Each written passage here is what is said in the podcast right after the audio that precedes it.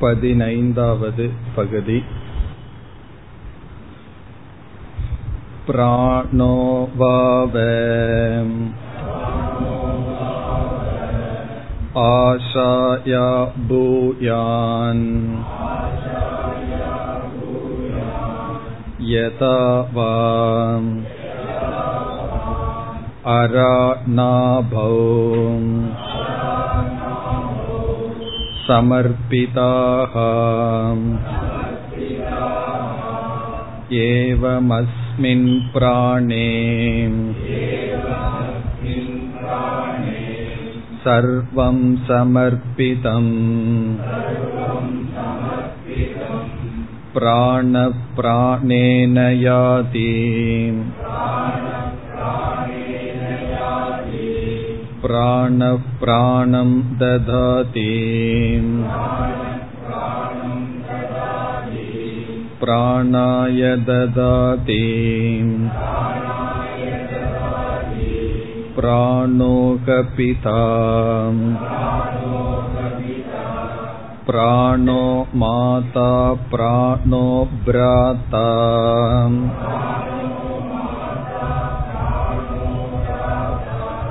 प्राणस्वसाम्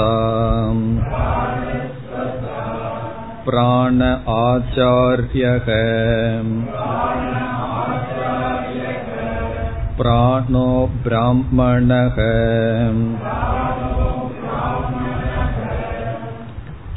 स यति पितरं वा मातरं वा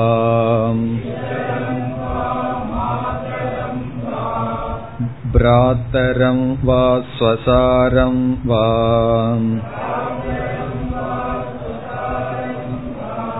आचार्यं वा ब्राह्मणं वा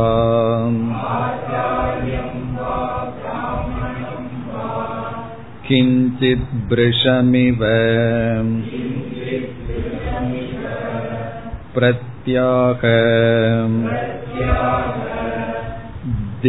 दिक्त्वा अस्तु इत्येव एनम् आहुः पितृहा वै त्वमसि मातृका वै त्वमसि भ्रातृका वै त्वमसि स्वसृका वै त्वमसि आचार्यः वै त्वमसि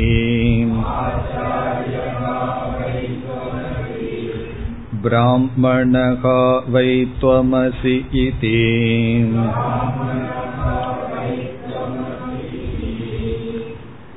अत यद्यपि येनान् उत्क्रान्तप्राणान्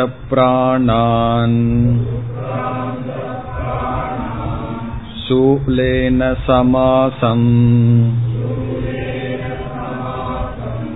व्यतिशते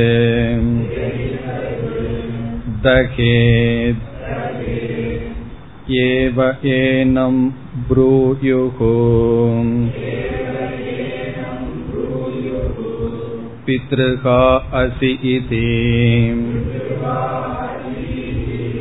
न मातृका असि इति न भ्रातृका असि इति न स्वसृका असि इति न आचार्यः असि इति न ब्राह्मणः असि इति प्राणो हि एव एतानि सर्वाणि भवति स वा एषः एवं पश्यन् एवं मन्वानः एवं विजानन् अतिवादि भवति तं चेत् ब्रूयुः अधिवादि असि इति अधिवादि अस्मि इति ब्रूयात् न अपह्नुवीत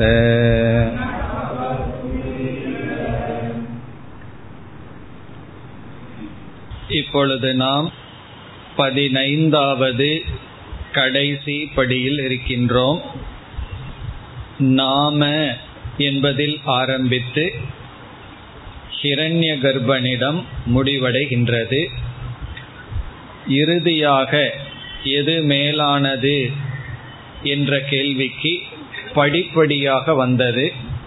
அதில் இப்பொழுது பிராணகவா ஆஷாயாகா பூயான்.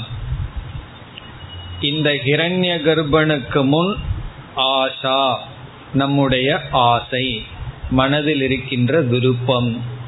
இந்த விருப்பத்துக்கும் மேலானது என்ன என்று வரும்பொழுது பிராணக இங்கு ஹிரண்ய கர்ப்பக. இப்ப ஹிரண்ய கர்ப்ப தத்துவம் பதினைந்தாவது படியாக இங்கு அறிமுகப்படுத்தப்பட்டது. பிறகு அடுத்து வருகின்ற பகுதி அனைத்தும் இந்த ஹிரண்ய கர்ப்பனுடைய மகிமை. அதோடு ஹிரண்ய கர்ப்பனுடைய சுரூபமும் நமக்கு கிடைக்கின்றது. ஹிரண்ய கர்ப்பன் என்பது நாம் அனுபவிக்கின்ற சூக்ம பிரபஞ்சம் பிறகு ஸ்தூல பிரபஞ்சங்கள் இவைகள் அனைத்தையும் சேர்த்தி கொள்ள வேண்டும். சிருஷ்டிகர்த்தா இந்த சிருஷ்டியில் இருக்கின்ற தத்துவம். ஆகவே ஹிரண்ய கர்ப்பனே அனைத்துமாக இருக்கின்றது என்பதுதான் இனி வருகின்ற பகுதியினுடைய சாரம். ஹிரண்ய கர்ப்பக சர்வாத்மக அவரே சர்வாத்மாவாக இருக்கின்றார். அதுதான் சாரம். சென்ற வகுப்பில் இதை பார்த்தோம். அராகா ரதனாபௌ யதா சமர்ப்பிதாக. எப்படி ஒரு சக்கரத்தினுடைய ஆரங்கள் மைய பகுதியில் சேர்க்கப்பட்டுள்ளதோ அப்படி ஏதஸ்மின் பிராணே சர்வம் சமர்ப்பிதம். இந்த ஹிரண்ய கர்ப்பனிடம் அனைத்தும் சார்ந்திருக்கின்றது. பிறகு பிராணக பிராணேன யாதி. பிராணக என்றால் செல்பவன் ஹிரண்ய கர்ப்பன். செல்ல பயன்படுத்தப்படும் கருவி பிராணேன ஹிரண்ய கர்ப்பனால் ஹிரண்ய கர்ப்பன் ஹிரண்ய கர்ப்பனால் செல்கின்றார். பிராணக பிராணம் பிராணாய ததாதி. ஹிரண்ய கர்ப்பன் ஹிரண்ய கர்ப்பனுக்கு ஹிரண்ய கர்ப்பனை கொடுக்கின்றார். இதனுடைய அர்த்தம் என்ன? அனைத்தும் ஹிரண்ய கர்ப்பன் தான். நம்ம வந்து துவைத புத்தியோட உலகத்துல விவகாரம் செய்கின்றோம். இங்கு வந்து அனைத்தும் நான். நான் கொடுப்பவன் நான் தான் கொடுக்கப்படும் பொருளும் நான் தான் யாருக்கு கொடுக்கின்றேன் அதுவும் நான் தான் என்ற சர்வாத்ம புத்தி வருவதற்காக இவ்விதம் சொல்லப்படுகிறது. பிறகு பிராணக பிதா பிராணக மாதா இந்த கிரண்ய கர்ப்பனே தந்தை இந்த கிரண்ய கர்ப்பனே தாய் பிராதா என்றால் சகோதரன் ஸ்வசா என்றால் சகோதரி ஆச்சாரியக என்றால் குரு ஆச்சாரியர் பிராமணக என்றால் வேதம் படித்த ஒரு பிராமணன் என்று அனைத்தும் ஹிரண்ய கர்ப்பன்தான் எல்லாமே ஹிரண்ய கர்ப்பனாக இருக்கின்றது என்று இப்பொழுது சமஷ்டி வந்து விட்டது. இத்துடன் முதல் மந்திரம் முடிவடைகிறது. சென்ற வகுப்பில் பார்த்து முடித்தோம். இனி இரண்டாவது மந்திரத்திற்கு சென்றால் இங்கும் இந்த ஹிரண்ய கர்ப்பனுடைய பெருமைதான் பேசப்படுகின்றது.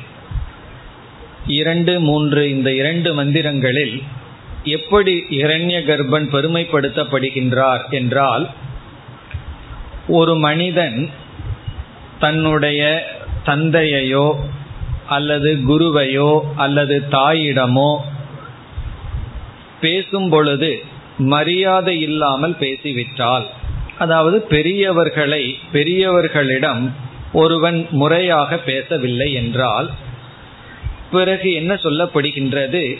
மற்றவர்கள் அவனை குறித்து என்ன சொல்வார்கள்?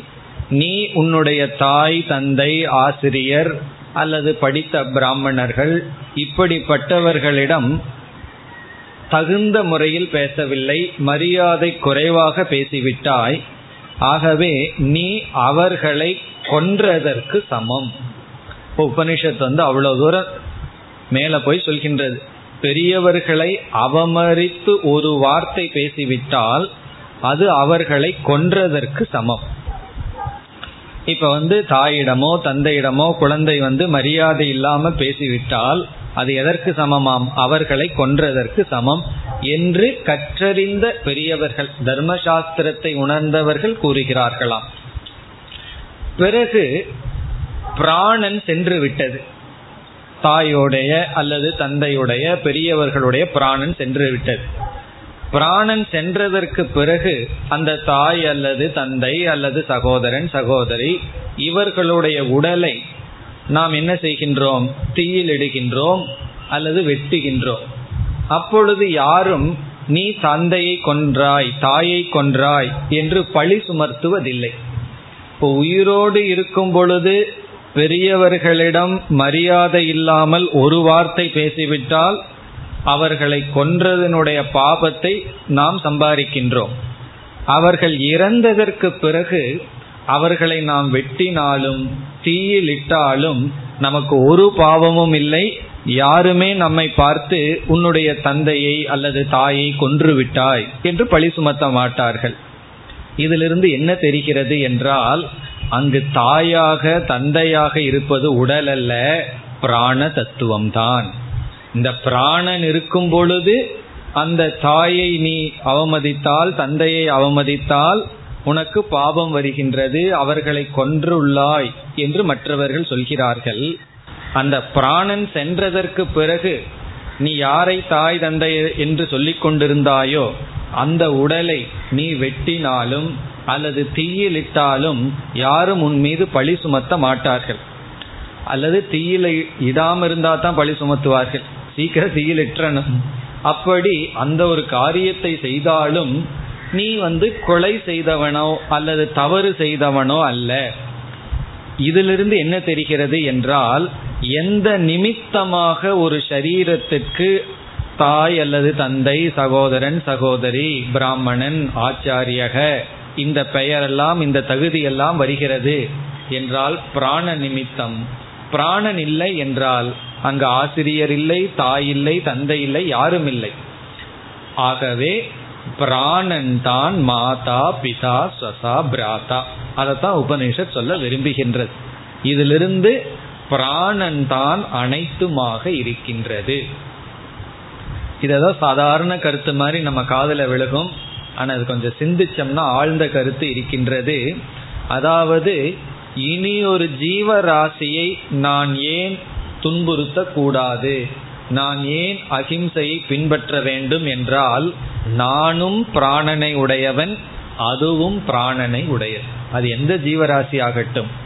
ரெண்டு பேரும் உயிர் வாழ்பவர்கள் உணர்வுடையவர்கள். உணர்வுடைய நான் உணர்வுடைய இனியொரு ஜீவனுக்கு துயரம் என்ற உணர்வை கொடுக்க கூடாது. ஏன்னா எனக்கு வந்தால் அது எனக்கு துயரத்தை கொடுக்கின்றது. ஆகவே நான் ஒரு அஹிம்சா மூர்த்தியாக மாற வேண்டும் என்றால் இந்த ஒரு அறிவு நமக்கு வர வேண்டும். இதுவும் பிராணன் அதுவும் பிராணன். இப்ப நம்ம இடத்துல வலதுகை இடதுகை இடத்துல எப்படிப்பட்ட பாவனை வச்சிருக்கோம்? இந்த ரெண்டுமே என்னுடையது. இந்த ரெண்டுமே என்னை சார்ந்தது. அதுல வேற்றுமை பார்ப்பதில்லை. அதே போல அனைத்து ஜீவராசிகளிடத்தில் இரண்டும் பிராண தத்துவம் என்று நாம் புரிந்து கொள்ள வேண்டும். இதுவும் பிராணன்னு நம்ம பார்த்து சொல்லணும். நம்ம யாரெல்லாம் துன்புறுத்த விரும்புகிறோமோ மனசு போகுதோ அதுவும் ஒரு பிராண தத்துவம் என்ற ஒரு சர்வாத்ம பாவம் தான் இங்கு சொல்லப்பட்டிருக்கின்றது. இப்போ இந்த உதாகரணம் மூலமாக எல்லா சரீரத்திற்குள்ளும் தாய் தந்தை என்ற எத்தனையோ வேறுபாடுகள் எல்லாம் இருக்கின்றன. உண்மையில் அவைகளெல்லாம் ஒரே ஒரு பிராணன் தான். அங்க தாய் கிடையாது தந்தை கிடையாது ஆசிரியர் கிடையாது சிஷ்யன் கிடையாது. இருக்கிறது என்ன என்றால் ஒரே ஒரு பிராண தத்துவம். அதுதான் இந்த இரண்டு மந்திரத்தின் சாரம். இனி மந்திரத்திற்குள் சென்றால் சக எதி என்பது ஒரு கற்பனை. ஒரு கால் ஒருவன். சக என்றால் ஒருவன். எதி ஒரு கால். இவர்களையெல்லாம் அவமதித்து பேசுகின்றான். யாரையெல்லாம்? பிதரம் தந்தையை. மாதரம் தாயை. பிராத்தரம் சகோதரனை. ஸ்வசாரம் சகோதரியை. ஆச்சாரியம் ஆசிரியரை. பிராமணம். ஒரு பிராமணரை. கிஞ்சித் பிரிஷம் இவ பிரத்யாக. கிஞ்சித் என்றால் சிறிய அளவு. ஒரு சிறிய அளவு பிரிஷம் இவ பிரத்யாக என்றால் அவமரியாதையுடன் பேசினால். பிரத்யாக என்றால் பதில் கூறினால் பேசினால். பிரிஷம் இவ என்றால் அவமரியாதையுடன்.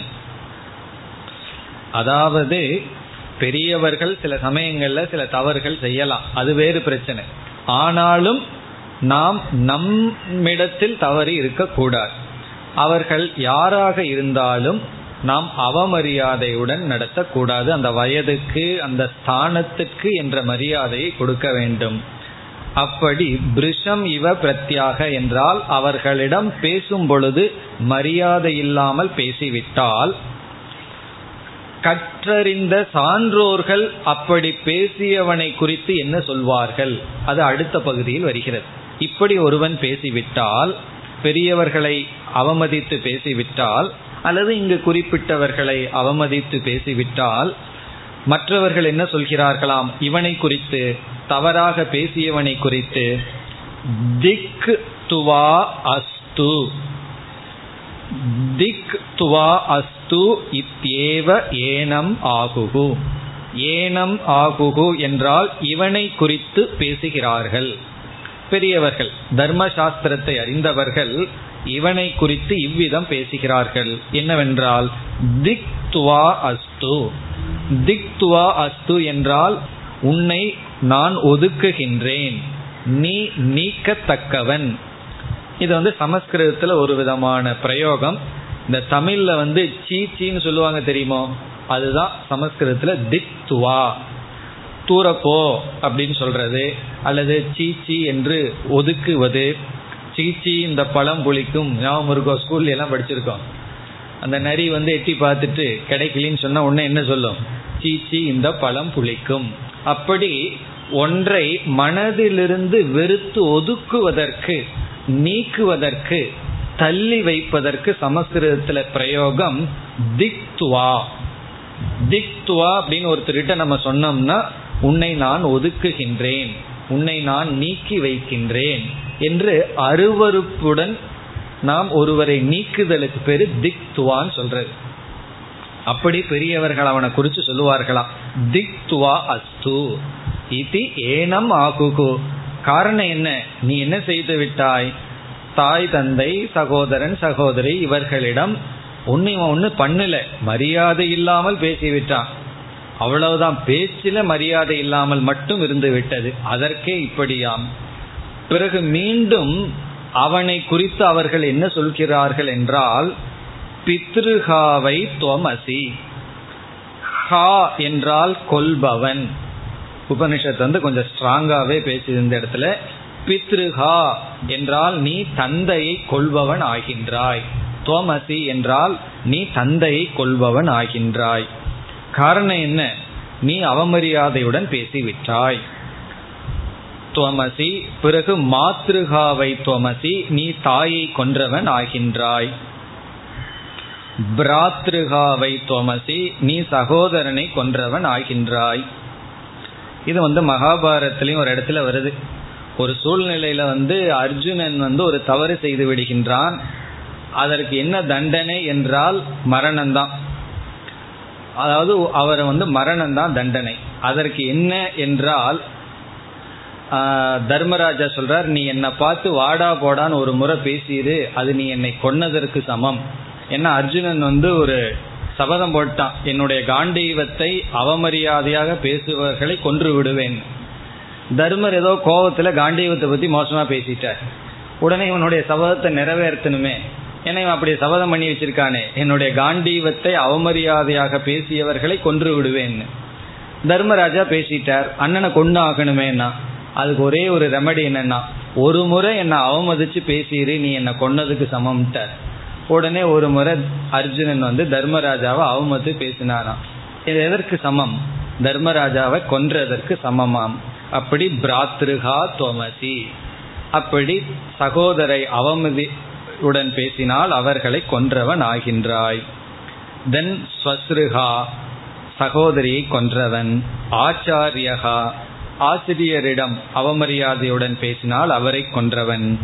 பிராமணகா தொமசி பிராமணனை கொன்றவன் என்றெல்லாம் சான்றோர்கள் கூறுகின்றார்கள்.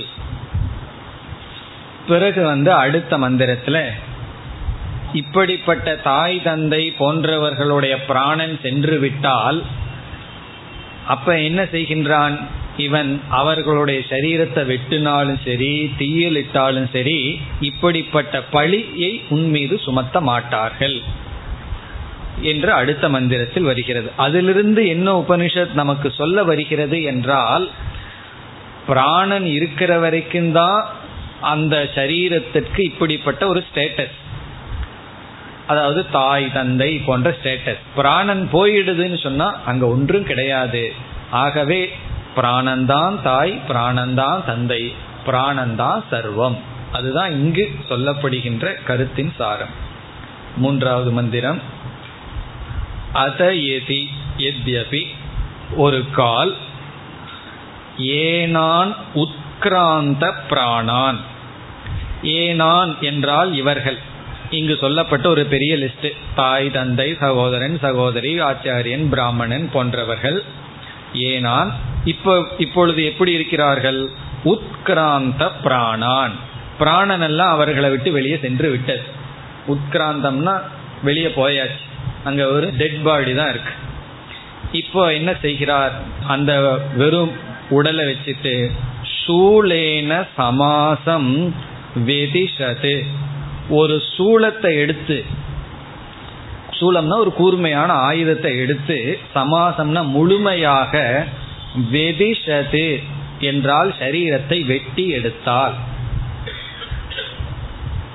இருக்கிற கோபத்தை வேணா அப்ப காமிச்சுக்கலாம். முன்ன இருந்த கோபம் இருந்ததுன்னா அப்ப வேணா அந்த கோபத்தை காமிச்சுக்கலாம். சரீரத்தை போட்டு டெட் பாடியை போட்டு வெட்டி வெட்டி எடுத்தால் அல்லது தகேத் அந்த சரீரத்தை தகனம் செய்தால். யாரும் வெட்ட போறதில்லை. அப்படியே வெட்டினாலும் அல்லது அந்த சரீரத்தை எடுத்து எரித்தாலும் ஏனம் ந ப்ரூயுகு. அதாவது இவனை இவ்விதம் யாரும் சொல்ல மாட்டார்கள்.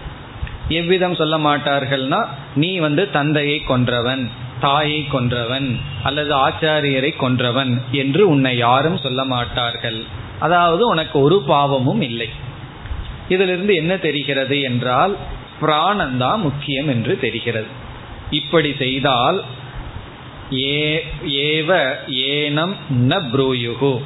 எப்படி சொல்ல மாட்டார்கள்? பித்ருகா அசீதி. தந்தையை கொன்றவன் என்று சொல்ல மாட்டார்கள். ந மாத்ருகா அசீதி புரூயுகு. நீ தாயை கொன்றவன் என்று யாரும் சொல்ல மாட்டார்கள். சகோதரனை கொன்றவன் என்று யாரும் சொல்ல மாட்டார்கள். பிராத்ருகா அசீதி ந ப்ரூயுகு.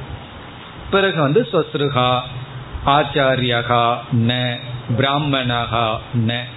இவர்களையெல்லாம் கொன்றதாக உன் மீது யாரும் பழியை சுமத்த மாட்டார்கள். அப்ப இதிலிருந்து என்னன்னா பிராணந்தான் முக்கியம் என்று தெரிகிறது. அதை உபனிஷத் அடுத்த நான்காவது மந்திரத்தில் நிறைவு செய்கின்றது. பிராணோகியேவ ஏதானி சர்வாணி பவதி. பிராணந்தா இவை அனைத்தும். ஏதானி சர்வாணி ஏதானின இவைகள் சர்வாணி அனைத்தும் பிராணக பவதி. பிராணந்தா. நம்ம பார்க்கிறதெல்லாம் ஒரே ஹிரண்ய கர்ப்பம் தத்துவம் தான். இப்ப இதுலயே மோக்ஷ அடைஞ்ச மாதிரி நமக்கு தோன்றும். மோக்ஷத்துக்கு ரொம்ப பக்கத்துல வந்துட்டோம். இந்த அளவுக்கு வந்து விட்டால். என்ன பார்க்கிறதெல்லாம் ஒரே ஒரு தத்துவமாக பார்த்து விட்டால் பிறகு அங்க எங்க துக்கம் இருக்குன்னா தொண்ணூத்தொன்பது சதவீதமான துக்கம் இதுலயே போயிடும் பிறகு இனி ஒன்று வேணும். பார்க்கிறது பொய்யுங்கிற ஞானமும் வேணும். அழியாத பிரம்ம தத்துவம் ஒண்ணுதான் இருக்குங்கிற ஞானமும் நமக்கு தேவைப்படுகிறது. அந்த அத்வைத ஞானம் இருந்தால் தான் முழுமையான மோட்சம் ஆகவே மோட்சத்துக்கு முன்னாடி மேக்சிமம் ரெடி ஆயிட்டோம். இது வந்து ஒரு சிலையை வச்சா அந்த சிலையினுடைய முக்கியமான இதுன்னா அந்த கண்ணை திறக்கிறதுன்னு சொல்லுவார்கள். திடீர்னு போய் சிலையினுடைய ஒரு பாறையினுடைய கண்ணை எல்லாம் திறக்க முடியாது.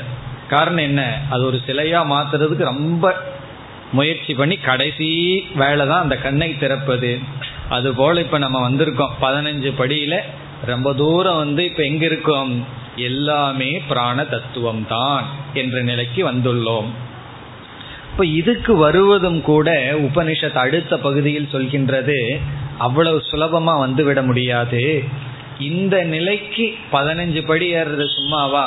பதினஞ்சு படி ஏறி வந்து பதினஞ்சாவது கடைசி படியில நிக்கணும்னா அதுக்கே ஒரு பெரிய மகத்துவம் வேணும். அதற்கு நன்கு சிந்திச்சிருக்க வேண்டும் அதற்கு சாஸ்திரத்தை கேட்டிருக்கணும் என்று இந்த நிலைக்கு வந்தவனை உபனிஷத் இப்பொழுது புகழ்ந்து பேசுகிறது.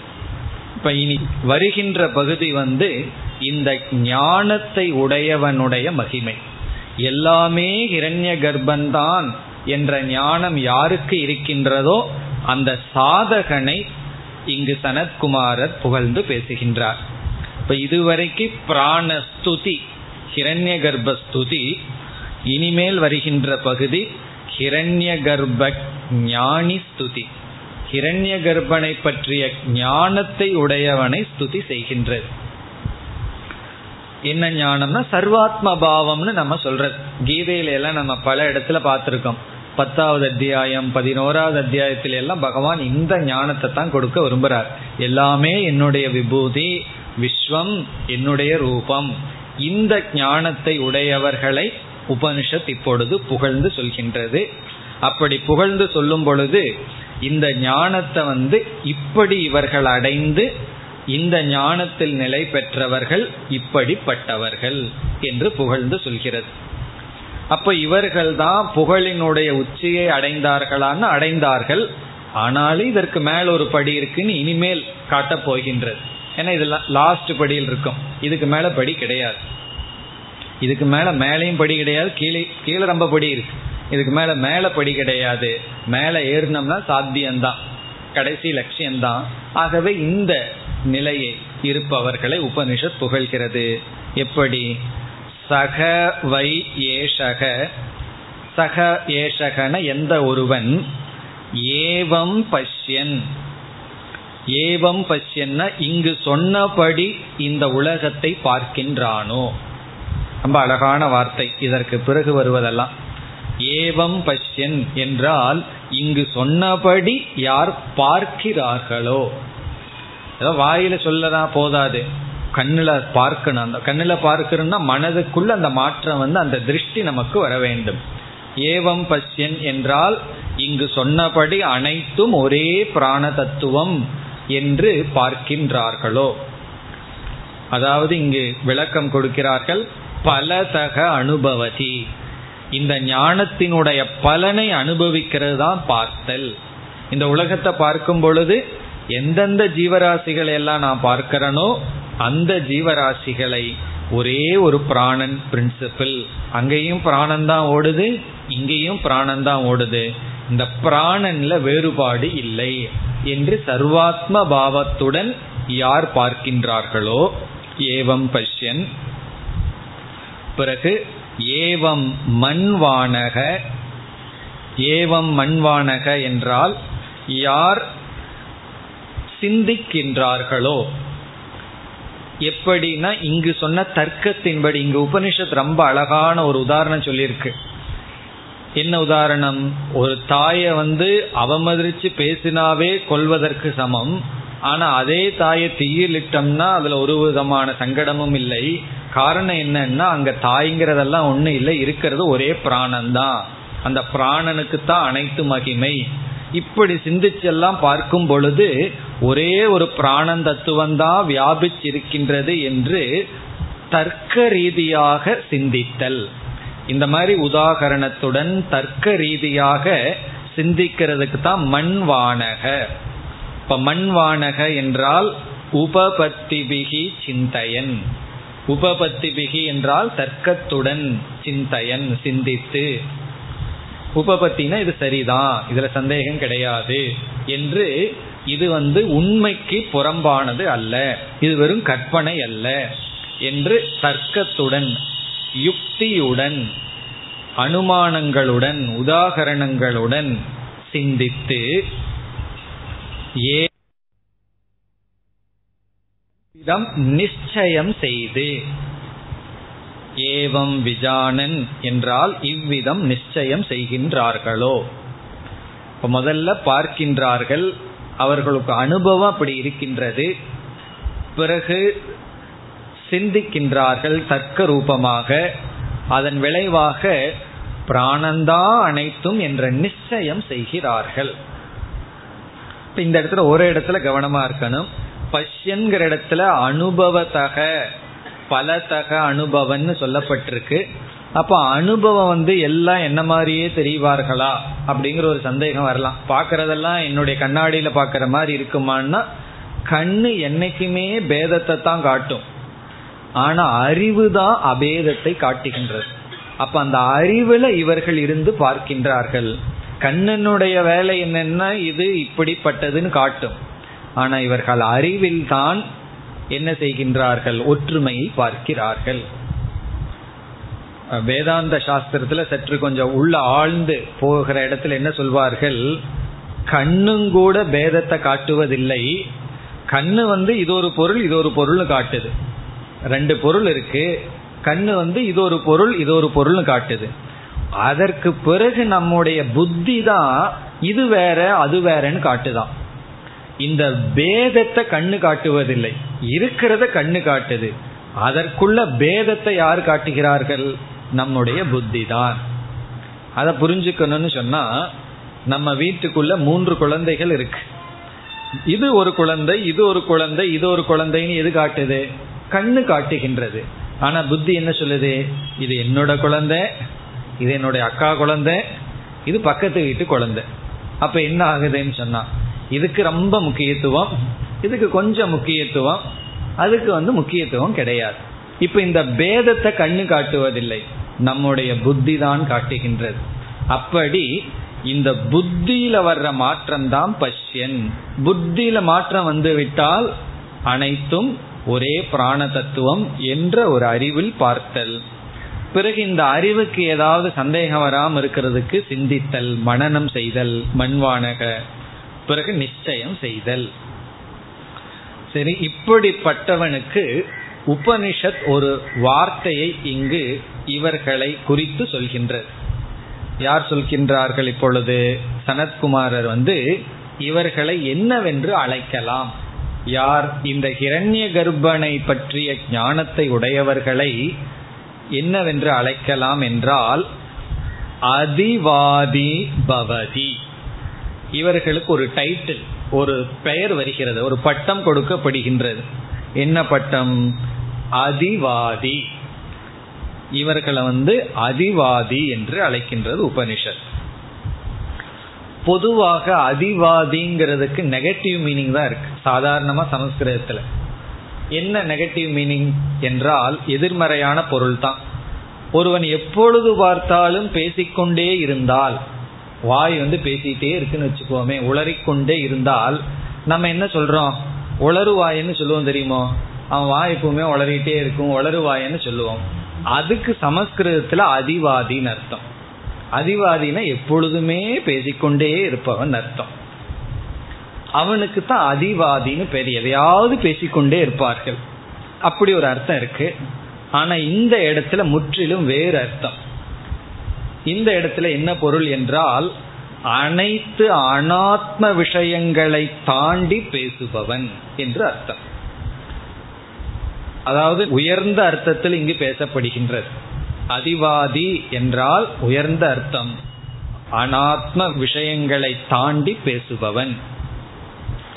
அதாவது நாமத்தில் ஆரம்பித்து ஆசையை வரை அதீத்திய வததி நாமாதி ஆசாந்தம் அதீத்திய வததி நாமாதின நாமத்தில் ஆரம்பித்து ஆசாந்தம்னா ஆசை வரை அதீத்திய அதை கடந்து வததின பேசுபவன் வததின பேசுபவன். என்ன நாம ஆசைன்னு சொல்றீர்களேன்னா அது ஒன்றும் மறக்கலையே. ஃபர்ஸ்ட் ஸ்டெப் நாம ஃபோர்டீன்த் பதினான்காவது ஸ்டெப் வந்து ஆஷா. இவைகளை எல்லாம் கடந்து பேசுபவன். இவனுடைய டாபிக் உள்ள இவைகளெல்லாம் இருக்காதான் காரணம் என்ன? இவைகளெல்லாம் கடந்து வந்துட்டானே. அப்படி இந்த இடத்துல அதிவாதின்னு சொன்னா அந்த விஷயங்களை கடந்து பேசுபவன். இப்ப சாதாரண மக்கள் வந்து ஒரு விஷயத்தை பத்தி பேசிட்டு இருப்பார்கள். ஒரு அனாத்ம விஷயமோ அல்லது தேவையில்லாத ஒரு பாலிடிக்ஸோ பேசிக்கொண்டு இருப்பார்கள். அரசியல் பேசுவார்கள். நமக்கு அதுல விருப்பம் இல்லைன்னா நம்ம அதை பத்தி பேச மாட்டோம். அப்ப நம்ம பேச்சு எப்படி இருக்கும்? அந்த விஷயத்தை கடந்து இருக்கும். அதை பற்றி நம்ம சீரியஸா பேசிட்டு இருக்க மாட்டோம். அப்படி நம்ம வந்து ஒரு சூழ்நிலையில் ஒரு அனாத்மாவை கடந்து தான் பேசிக்கொண்டு இருப்போம். ஒரு பக்தி படத்தை வந்து பார்த்து கொண்டிருக்கும் பொழுது அந்த இடத்துல அந்த பக்தராக அந்த ஒரு நாயன்மாரனுடைய பெருமையை பற்றி நானும் ஒரு சாமிஜியும் பேசிக்கொண்டு இருந்தோம். ஒரு பக்தி படம் நடந்து கொண்டு இருந்தது அந்த அதை பார்த்து கொண்டிருக்கும் போது எந்த நாயன்மார் அங்கு நடிக்கப்பட்டிருக்கோ அந்த நாயன்மாரை பற்றி பேசிக்கொண்டிருக்கும் பொழுது ஒருவர் திடீர்னு வந்து அந்த நடிக்கிறவரை பத்தி பேச ஆரம்பிச்சிட்டார். இப்ப என்ன ஆச்சு? அதை ஒத்துக்கிறோம். நல்லா தான் நடிக்கிறாருங்கிறது சந்தேகம் கிடையாது.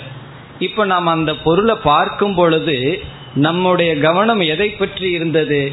அது யார் நடிக்கிறா? எப்படி நடிக்கிறாங்கிறத மறந்து விட்டு அந்த பாத்திரத்திலுடைய பக்தியை எப்படி அவர் தியாகம் செய்தாருங்கிறதுல நம்மளுடைய பேச்சு இருந்தது. இனியவருடைய பேச்சு எதில் இருந்ததுன்னா அதை மறந்துட்டார். அந்த நாயன்மாரெல்லாம் போயாச்சு. அதுக்கு பின்னாடி இருந்து யார் நடிக்கிறாரோ அவருடைய பெருமை. தவறில்லை. புரிந்து கொள்வதற்காக இந்த உதாகரணம். அதாவது அதீத்திய வததின்னு சொன்னா அந்த கான்செப்ட் அந்த டாபிக்கை விட்டு அடுத்த விஷயத்தை பேசுவதுதான் அதீத்திய வததி அப்படி இவன் வந்து அதிவாதி. இவன் வந்து சாதாரணமா நாமத்தை பற்றியோ வாக்க பற்றியோ மனசை பற்றியோ பேசி கொண்டிருக்க மாட்டான். இவனுடைய வாதம் எப்படி இருக்கும்னா ஹிரண்ய கர்ப்பந்தான். எல்லாம் பிராணன் என்று இவன் அனைத்தையும் கடந்து பேசுபவன். இப்ப அதிவாதி என்றால் அனாத்ம விஷயத்தை கடந்து ஹிரண்ய கர்ப்ப தத்துவத்தை மட்டும் பேசுபவன் ஆகின்றான். இப்ப இதெல்லாம் இது யாருனுடைய பெருமை? ஹிரண்ய கர்ப்பத்தை பற்றிய ஞானத்தை உடையவனுக்கு உபனிஷத் இந்த ஒரு டைட்டில் கொடுத்து இப்படி ஒரு பட்டத்தை கொடுத்து அந்த ஹிரண்ய கர்ப்பனை பற்றிய ஞானத்தை உடையவனுடைய ஸ்துதி இவ்விதம் செய்யப்பட்டது. இனி அடுத்த பகுதியில் என்ன வருகின்றது? ஒருவன் இந்த மாதிரி ஹிரண்ய கர்ப்பனை பற்றி பேசினால் மற்றவர்களெல்லாம் அவனை பார்த்து என்ன சொல்கிறார்கள்? நீ எப்பொழுதுமே ஹையர் லெவல்லையே இருக்கிறியே கொஞ்சம் இறங்கி வரமாட்டேங்கிறியன்னு சொல்லுவார்கள். சில சமயம் அந்த மாதிரி நம்மகிட்டையும் பேசுவார்கள். நீ எப்பொழுதுமே மேலாகவே இருக்கையே கொஞ்சம் எங்களுடைய டாபிக் உள்ள இறங்கி வரமாட்டேங்கிறீங்கன்னு சில பேர் பேசுவார்கள். இல்ல பிராக்டிக்கலா நடக்கிறதையே உபனிஷத் சொல்கிறது. அப்போ யாராவது வந்து இவனிடம் நீ எப்பொழுது பார்த்தாலும் ஹிரண்ய கர்ப்பனுடைய லெவல்லையே இருக்கின்றாயே என்று சொன்னால் உபனிஷத் வந்து அவர்களுக்கு ஒரு அட்வைஸ் கொடுக்குது. நீ அதிவாதியாவே இருக்க ஒருவர் வந்து நம்ம கிட்ட சொல்ற நீ எப்பொழுது ஹிரண்ய கர்ப்பனுடைய திருஷ்டியிலேயே இருந்து கொண்டிருக்கின்றாய்? என்று சொன்னால் இவன் வந்து இல்லை அப்படியெல்லாம் இல்லை நான் உங்க டாபிக்குள்ள வந்துடுறேன்னு இறங்கி வரக்கூடாதான். இவன் அதை ஏற்றுக்கொள்ளணுமா? ஆம் நான் அதுல தான் இருக்கின்றேன். என்று யாராவது நீ எப்பொழுது பார்த்தாலும் இந்த லெவல்ல இருக்கிறையே ஹையர் லெவல்ல இருக்கிறேன்னு சொன்னா அதை ஓனப் பண்ணிக்கணும். அது சரிதான் அப்படித்தான் நிற்கணுமே தவிர சரி உன்னுடைய டாபிக் உள்ள இறங்கி வந்துடுறேன்னு இறங்கி வந்து விடக்கூடாது. அந்த அறிவில் நிற்க வேண்டும். என்று உபனிஷத் சொல்கிறது. தம் சேத் ப்ரூயுகு. அவனிடத்தில் யாராவது இவ்விதம் சொன்னால். இதெல்லாம் கற்பனை தான் கற்பனைனால நடக்கிற விஷயம்தான். தம் சேத் ப்ரூயுகு. அதிவாதி அசி இதி. அவன் இடத்துல வந்து ஒருவர் சொல்றார். ஒரு பக்தர். இவனை வந்து உயர்வாக நினைத்து கொண்டிருப்பவர் தான் வந்து சொல்றார். நீங்கள் அதிவாதியாக இருக்கிறீர்கள் என்று யாராவது கூறினால். அதாவது உங்களுடைய டாபிக் உங்களுடைய சிந்தனை எல்லாமே ஹிரண்ய கர்ப்ப லெவல் இருக்கு. கொஞ்சம் ஹையர் லெவல் இருக்கே என்று சொன்னால் அவன் அவர்களிடம் எப்படி பதில் சொல்ல வேண்டும்? இப்ப வந்து ஒருவர் நம்ம இடத்துல சொல்றார் நீங்க எப்பொழுதுமே இரண்ய கர்ப்ப லெவல்ல அதிவாதியா இருக்கீங்கன்னு சொன்னா நம்ம அவன் இடத்துல என்ன சொல்லணுமா? ஆமாம் நான் அப்படித்தான் இருக்கின்றேன். என்று நாம் சொல்ல வேண்டும். அதிவாதி அஸ்மி இது ப்ரூயாத். நம்ம பதில் இப்படி சொல்ல வேண்டும் என்று உபனிஷத் நமக்கு ஒரு அட்வைஸ் பண்ணுது. அதிவாதி அஸ்மி ஆமாம் நான் அதிவாதி தான் நான் இந்த நிலையில் தான் இருக்கின்றேன் என்று சொல்ல வேண்டும். ப்ரூயாத்னு அது ஒரு கண்டிஷன் என்று சொல்ல வேண்டும். பிறகு என்ன செய்யக்கூடாது? கடைசி சொல் ந அபஹ்னு வீத ந அபஹ்னு வீத என்றால் நம்முடைய அறிவை நாமளே நிராகரிக்க கூடாது நம்முடைய பக்குவத்தை நாமே நிராகரிக்க கூடாது. நான் அப்பக்னு வீதன்னு சொன்ன இல்ல நான் எல்லாம் அப்படி கிடையாது. ஏதோ வாயில தான் சொல்றேன். உண்மையிலேயே அப்படி இல்லைன்னால சொல்லக்கூடாதான். நமக்கு என்ன பக்குவம் இருக்கோ அதை ஏற்றுக்கொள்ள வேண்டும். உடனே மாணித்துவம் வந்துடுமா? கர்வம் வந்து விடுமானெல்லாம் கேட்கக்கூடாது. கர்வத்துக்காக இங்கு சொல்லப்படுவதில்லை. இதுவும் ஒரு வேல்யூ தான். நம்ம இடத்துல ஒரு குவாலிட்டி இருந்ததுன்னா அதை நம்ம ஏற்றுக்கொள்வதும் ஒரு வேல்யூ அதை பெருமையா காட்டுறதோ பெருமையா தான் பேசக்கூடாதே தவிர நம்ம இடத்துல இந்த அறிவு இருந்தா இந்த அறிவு உங்களிடம் இருக்குதேன்னு யாராவது சொன்னா ஒன்னா பேசாம இருக்கணும். இல்லைன்னா இருக்குன்னு சொல்லிட்டு பேசாம இருந்துடணும் இல்லைன்னெல்லாம் சொல்லி கொண்டு இருக்க கூடாது. அவர்களை சமாதானப்படுத்தணுங்கிறதுக்காக இல்ல இந்த அறிவெல்லாம் என்கிட்ட கிடையாது. ஏதோ நான் சும்மா சொல்றேன்னு சொல்லிவிடக் கூடாது ஏன்னா அது அவர்களுக்கு டேமேஜை கொடுத்து. இப்போ அவர்களுக்கு ஒரு விசுவாசமே வராது. ஏன்னா அவர்கள் இந்த அறிவை உடைய ஒரு ஒருத்தரை பார்க்கணும் அவர் இதை ஓன பண்ணிக்கணும். இப்ப வந்து நமக்கு ஒரு அறிவு வந்திருக்கு ஒரு பக்குவம் வந்திருக்கு. ஒருவர் வந்து கேட்கிறார் உங்களுக்கு நீங்க இந்த பக்குவத்தோடு இருக்கிறீர்களா? என்றால் ஆமாம் இருக்கின்றேன்.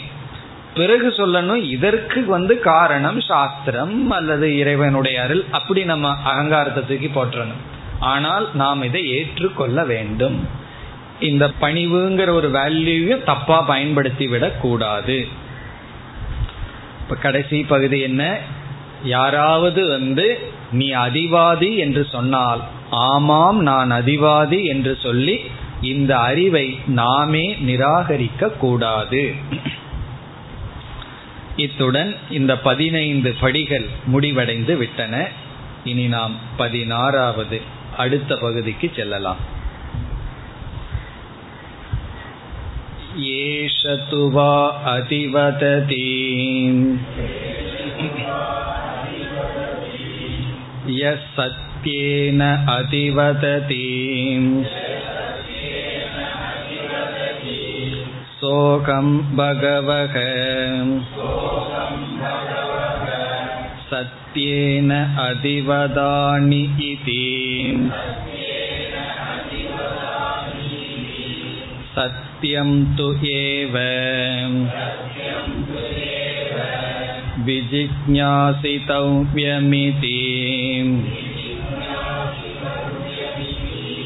சத்யம் பகவக. விஜிஜாச இதி.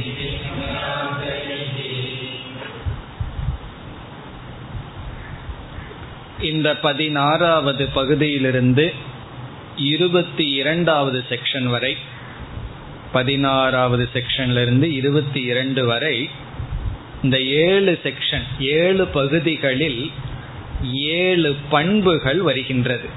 செவன் வேல்யூஸ் ஏழு பண்புகள். இருபத்தி மூணுக்கு மேலதான் பூம வித்யா என்ற பரபிரம்மத்தை பற்றிய இலக்கணம் எல்லாம் வர இருக்கின்றது. மீண்டும் நமக்கு வேல்யூஸ் ஏழு பண்புகள். இதுவும் மிக அழகாக இங்கு பேசப்பட்டுள்ளது. படிப்படியாக இந்த பண்புகள் வர இருக்கின்றது. இங்கேயும் சில முக்கியமான விஷயங்களை எல்லாம் தெரிந்து கொள்ள போகின்றோம். இப்போ ஃபர்ஸ்ட் செக்ஷன்ல ஆரம்பிச்சு இந்த ஏழாவது அத்தியாயத்தில் பதினைந்து படி வரை பதினஞ்சாவது செக்ஷன் வரை நாமத்தில் ஆரம்பிச்சு ஹிரண்ய கர்ப்பன்ல முடிச்சோம். அது எப்படி அந்த கதை அதெல்லாம் ஞாபகம் இருக்கின்றதல்லவா? நாரதர் வந்து எனக்கு ஞானத்தை கொடுங்கன்னு கேட்டார். பிரம்மத்தை போதிங்கன்னு கேட்டிருந்தா உடனே ஆரம்பிச்சிருக்கலாம். ஞானத்தை கொடுங்கன்னு கேட்ட உடனே சனத்குமாரர் என்ன சொல்லிவிட்டார்? நான் உனக்கு ஞானத்தை கொடுக்கலாம். உனக்கு என்னென்ன ஞானம் இருக்குன்னு எனக்கு முதல்ல சொல்லு அதுக்கு மேலே சொல்றேன்னார். உடனே ஒரு ஒரு பெரிய லிஸ்ட் விட்டார். எனக்கு என்னென்னலாம் தெரியும்னு சொல்லி. கடைசியாக என்ன சொல்லிட்டார் சனத்குமாரர்?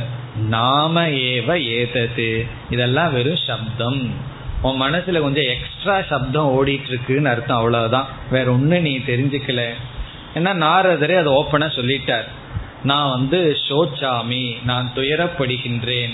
பிறகு உங்களை போன்ற பெரியவர்கள் சொல்கிறார்கள் ஆத்மாவை அறிந்தவர்கள் தான் துயரப்படுவதில்லை என்று. நான் ஆத்மாவை அறியவில்லைன்னு சொன்னார்.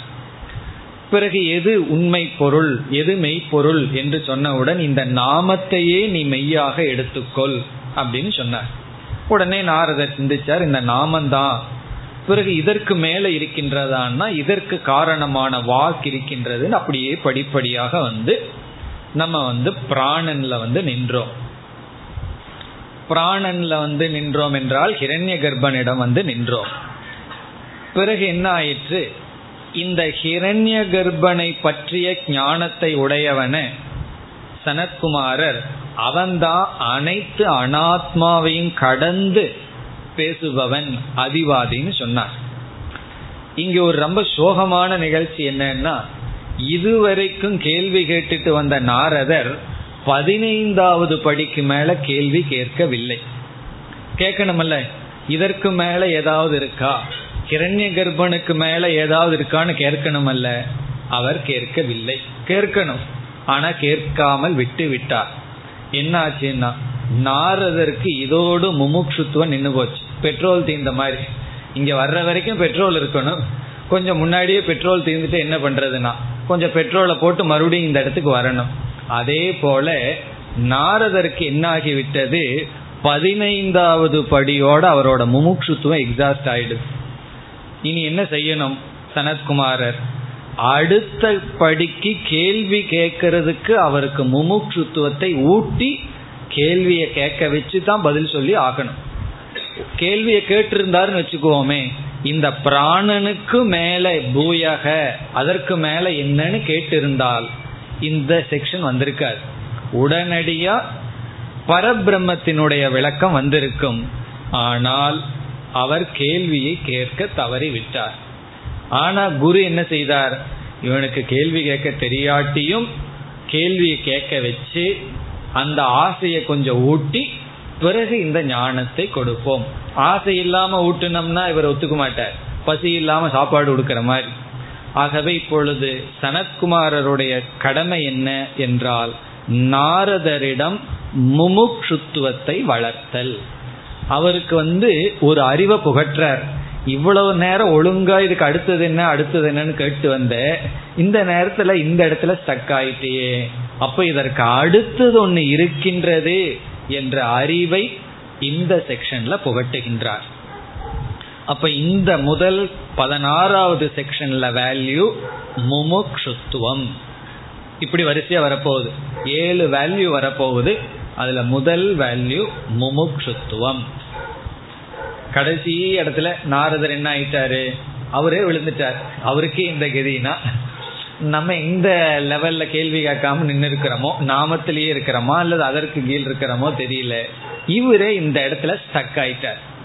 அப்படி ஒவ்வொருத்தரும் ஒவ்வொரு இடத்துல கொஞ்சம் வருஷம் அல்லது கொஞ்சம் ஜென்மங்கள் ஸ்டக்கா இருப்பார்கள் நாரதர் இங்கே நின்றுட்டார் இதற்கு மேல் அவருக்கு கேட்க தெரியவில்லை. அவருடைய மனதுல இதுதான் அல்டிமேட் இதுதான் முடிவானதுன்னு நினைச்சிட்டார். அப்ப சனத்குமாரர் என்ன செய்தாகணும்? அதில் ஒரு தோஷத்தை காட்டி இதற்கு மேலும் ஒன்று இருக்கின்றது என்று காட்டியவுடன் நாரதருக்கு வந்து கேள்வி பிறக்கின்றது. அப்போ இந்த ஹிரண்ய கர்ப்பனுக்கும் அப்பாற்பட்டு ஒன்று இருக்கின்றதா? அப்படி என்றால் அதுதான் எனக்கு வேண்டும் என்ற கேள்வியை இந்த செக்ஷன்ல கேட்க வைக்கிறார். அப்ப இந்த பதினாறாவது செக்ஷன் ஏன் வந்ததுன்னா பதினாறாவது பகுதியில நாரதரிடம் முமுட்சுத்துவத்தை ஊட்டி பரபிரம்மத்தை நான் தெரிந்து கொள்ள வேண்டும் என்ற கேள்வியை கேட்க வைக்கின்றார். இது வந்து ஆசிரியருடைய ஒரு கடமை. ஒரு மாணவன் வந்து சில இடங்கள்ல சில பலகீனத்துடன் இருந்தாலும் அவன் தான் பலகீனமா இருக்கானே பலத்தை அடைஞ்சிட்டு வான்னு அனுப்பிச்சு விடக்கூடாது அவனை கொஞ்சம் வச்சிருந்து கொஞ்சம் பலத்தை கொடுத்து தகுதிகள் குறைந்திருந்தால் அந்த தகுதிகளையும் கொடுத்து பிறகு இந்த அறிவை கொடுக்க வேண்டும். அந்த காரியத்தை சனத்குமாரர் இப்பொழுது செய்கின்றார். ஆனா குரு வந்து பக்கத்துல வச்சு அறிவை பக்குவத்தை கொடுக்கற அளவுக்கு சிஷ்யன் தயாராயிருக்கணும். இவர் ஃபர்ஸ்ட் செகண்ட் ஸ்டேஜ்லயே நின்று இருந்தாருன்னா பேசாம இருந்திருப்பார் சனத்குமார் கடைசி ஸ்டேஜ் வரைக்கும் வந்தார். இந்த பாஸ் மார்க் போடுறது முப்பத்தொன்பது வாங்கிட்டான் பையன். என்ன பண்றாரு? கிரேஸ் மார்க்னு ஒன்று போட்டு பாஸ் பண்ணி விடுறது போல இவர் லாஸ்ட் ஸ்டேஜ் வந்து பேசாம இருந்துட்டார். அப்ப சனத்குமாரர் என்ன செய்யறார் அவருடைய பொறுப்பை உணர்ந்து ஒரு படி இவனை தூக்கி விடலான்னு சொல்லி தூக்கி விடுகின்றார். அதுதான் இப்பொழுது நடக்கின்றது. இப்பொழுது என்ன சொல்றார் சனத்குமாரர் என்று பார்த்தால் ஏஷகத்துவா அதிவததி யக சத்தியேன அதிவததி. இப்ப இங்க என்ன சொல்றார்? இதற்கு முன்னாடி நான் சொன்னேன் அதிவாதி அப்படிங்கிறவன் ஹிரண்ய கர்ப்பனை தெரிஞ்சவன் தான் அதிவாதின்னு சொன்னேன். ஏன்னா அவன் எல்லா அனாத்மாவையும் கடந்து பேசுபவன் சொன்னேன். ஆனா உண்மையிலேயே ஹிரண்ய கர்ப்பனை தெரிஞ்சவன் அதிவாதி அல்ல. காரணம் என்ன? ஹிரண்ய கர்ப்பனே அனாத்மாவுக்குள்ள வர்ற விஷயம் தானே. அப்போ ஹிரண்ய கர்ப்பனை தெரிஞ்சவன் அதிவாதி அல்ல. அவர் வந்து உண்மையான அதிவாதி அல்ல. அதாவது அனாத்மா விஷயங்களை எல்லாம் கடந்து புரிந்தவன் அவன் அல்ல. இதற்கு முன்னாடி என்ன சொன்னார்? அவன் தான் சொன்னார். சொன்னதுக்கு அப்புறம் நாரதர் கேட்டிருக்கணும். இதற்கு மேல ஏதாவது ஒன்று இருக்கான்னு கேட்கல. கேட்க வைக்கின்றார் இப்படி. ஏஷக அதிவததி. இவன்தான் எல்லாவற்றையும் கடந்து பேசுகின்றான். எவன்? முக்கியமான சொல். எக சத்தியேன அதிவததி. யார் சத்தியமான மெய்ப்பொருளை பற்றி பேசுகிறார்களோ அவர்கள்தான் அதிவாதி. சத்தியேன அதிவததினா உண்மையை யார் பேசுகிறார்களோ பரபிரம்மத்தை அழியாத பொருளை பற்றி யார் பேசுகிறார்களோ அவர்கள்தான் உண்மையில் பேசுகிறார்கள். இவங்க தான் பேசுகிறார்கள் எவர்கள் சத்தியமாக பேசுகிறார்களோ சத்தியத்தை பேசுகிறார்களோ இப்ப சத்தியேன அதிவததினா யார் சத்தியத்தை பேசுகிறார்களோ அவர்கள்தான் உண்மையில் அதிவாதி. என்ன கிரண்ய கர்ப்பனை பற்றி பேசுபவர்களிடத்திலும் அங்க துவைதம் இருக்கு. மாற்றம் என்ன மாறுகின்ற உலகம் அனாத்மாவில தான் ஐக்கியத்தை பார்த்துருக்கோம். பிறகு ஆத்ம விஷயத்துல ஐக்கியத்துக்கு வந்து இந்த அனாத்மா மித்தியான் எல்லாம் வரணுமே. ஆகவே யார் சத்தியமாக பேசுகிறார்களோ அல்லது சத்தியத்தை பேசுகிறார்களோ அவர்கள்தான் உண்மையில் அதிவாதி. இப்படி சொன்னவுடன் நாரதருக்கு என்ன புரிஞ்சிருக்கும்? இதற்கு முன்னாடி இருக்கின்ற கிரண்ய கர்ப்பனை பற்றி பேசி முடிச்ச உடனே அந்த ஸ்துதி வேற வந்து விட்டது நாரதருக்கு அந்த இடத்துல ஒரு குழப்பத்தையும் உருவாக்கி இருக்காருன்னு சொல்லலாம். அப்படின்னு சொல்ல முடியாது. ஏன்னா ஒவ்வொரு இடத்திலையும் புகழப்பட்டது. சங்கல்பம் தியானமும் புகழப்பட்டது. ஆனாலும் அந்த புகழை நீங்கி இவர் பேசினார். சங்கல்பமே அனைத்தும் தியானமே அனைத்தும்னு சொன்ன இடத்துல எல்லாம் அனைத்தும்னு சொன்னாலும் இதற்கு மேல என்னமோ இருக்குன்னு கேட்டார். ஆனா இந்த இடத்துல யார் கிரண்ய கர்ப்பனை பற்றி பேசுகிறார்களோ அவர்களே அனைத்தையும் அறிந்தவர்கள் அனைத்தையும் கடந்து பேசுகிறார்கள்ங்கிற டைட்டில் கொடுத்த உடனே இவர் இதோடு நின்று விட்டார். அப்படி என்றால் இதுதான் அல்டிமேட் இதுதான் முடிவோ என்று நின்றவுடன் இந்த இடத்துல அதை நீக்குகின்றார். அது கிடையாது. இரண்ய கர்ப்பனை பற்றி பேசுபவர்கள் உண்மையில் அதிவாதி அல்ல. யார் பரபிரம்மத்தை பேசுகிறார்களோ அவர்கள்தான் அதிவாதி. இங்கு சத்தியம்ங்கிற சொல்லுக்கு பரபிரம்ம நிர்குணம் பிரம்ம. யார் இந்த நிர்குண பிரம்மத்தை பேசுகிறார்களோ அவர்கள்தான் உண்மையில் அனைத்து அனாத்மாக்களையும் கடந்து பேசுகிறார்கள். இப்படி சொன்னவுடன் உடனே நாரதற்கு உள்ள என்ன ஆயிடுது? உண்மை தெரிந்து விட்டது. என்ன தெரிந்து விட்டது? அடடே கடைசி ஸ்டெப்ல நம்ம நின்று விட்டோம் என்று தெரிந்து உடனே அடுத்தது நாரதர் பேசுகின்றார். அடுத்த பகுதி நாரதர். சக அகம் பகவக பகவக என்று சனத்குமாரரை அழைத்து சத்தியேன அதிவதானி இதி. உடனே நாரதர் சொல்றார் நான் சத்தியத்தை பேச விரும்புகின்றேன். நான் இப்படிப்பட்ட அதிவாதியாகத்தான் இருக்க விரும்புகின்றேன். அதிவதானி என்றால் பேச விரும்புகின்றேன். இங்க விருப்பம் வந்தாச்சு. எப்படி? சத்தியேன பரபிரம்மத்தை பேச நான் விரும்புகின்றேன்.